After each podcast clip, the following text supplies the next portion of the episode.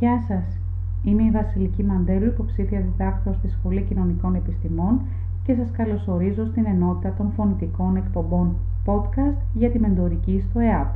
Στις εκπομπές αυτές θα γνωρίσουμε την έννοια της μεντορικής, τις ιδιότητες του μέντορα, καθώς και του καθοδηγούμενου, προκειμένου να δημιουργήσουμε τη μεντορική κουλτούρα που είναι απαραίτητη για την εφαρμογή προγραμμάτων μεντορικής στο Πανεπιστήμιό μας.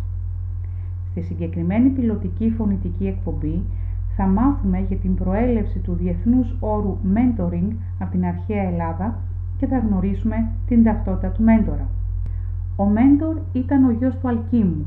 Σύμφωνα με την ελληνική μυθολογία ήταν ο έμπιστος φίλος του Οδυσσέα, στον οποίο εμπιστεύτηκε την ανατροφή του γιού του όταν έφυγε για τον Τροϊκό πόλεμο.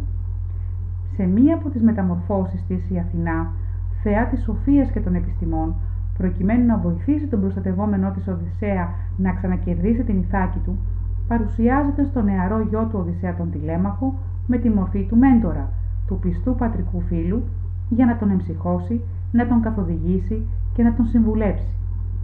Αυτό αποτελεί και το πρώτο δείγμα της συμβολικής μετουσίωσης του μέντορα.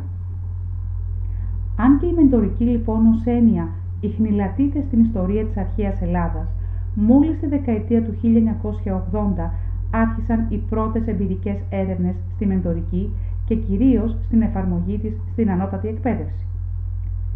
Πλέον η μεντορική εφαρμόζεται με αυξητική μορφή σε επιχειρήσεις και οργανισμούς.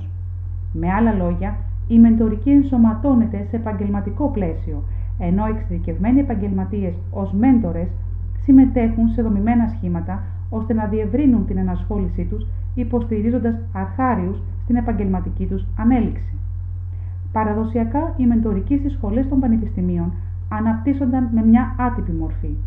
Ωστόσο, για τη δημιουργία ίσων ευκαιριών εφαρμόζονται δομημένα προγράμματα μεντορικής.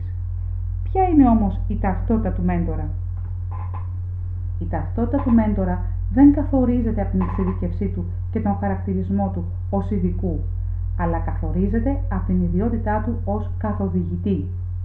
Η αξία του λοιπόν ως καθοδηγητή θα κριθεί από συγκεκριμένα χαρακτηριστικά στοιχεία της οντότητάς του. Αυτά είναι η ικανότητα να ακούει, η ικανότητα να εκμεύει και η ικανότητα να εμπνέει εμπιστοσύνη. Να ακούει βαθιά, ακόμα και πίσω από τις λέξεις και πέρα από το πρώτο νόημα κατά την επικοινωνία του με τον καθοδηγούμενο να ακούει και αυτά που δεν έχουν υποθεί, κυρίως αυτά.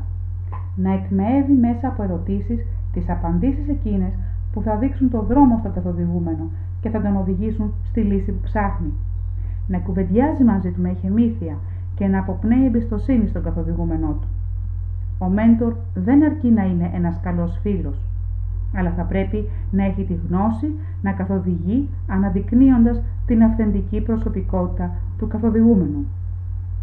Η καθοδήγηση του μέντορα θα πρέπει να δημιουργήσει μια στέρεη βάση αξιών και ιδανικών για τον καθοδηγούμενο, μέσα από την οποία θα μπορέσει να αποκτήσει τη δική του αυτογνωσία και να απολαύσει τον σεβασμό από το περιβάλλον και την κοινότητα στην οποία ζει και παράγει. Στα επόμενα podcast θα γνωρίσουμε την ταυτότητα του καθοδηγούμενου. Θα ανακαλύψουμε τα μυστικά της μεντορικής σχέσης και θα αναλύσουμε τα ωφέλη που αποκομίζει από τη σχέση αυτή τόσο ο μέντορ όσο και ο καθοδηγούμενος. Εάν θέλετε να λαμβάνετε στο email σας τα podcast για τη μεντορική, συμπληρώστε τη φόρμα εγγραφής στην ιστοσελίδα του ΕΑΠ και θα λαμβάνετε τα καινούργια podcast, τα βίντεος και τα newsletters. Σας ευχαριστώ που με παρακολουθήσατε.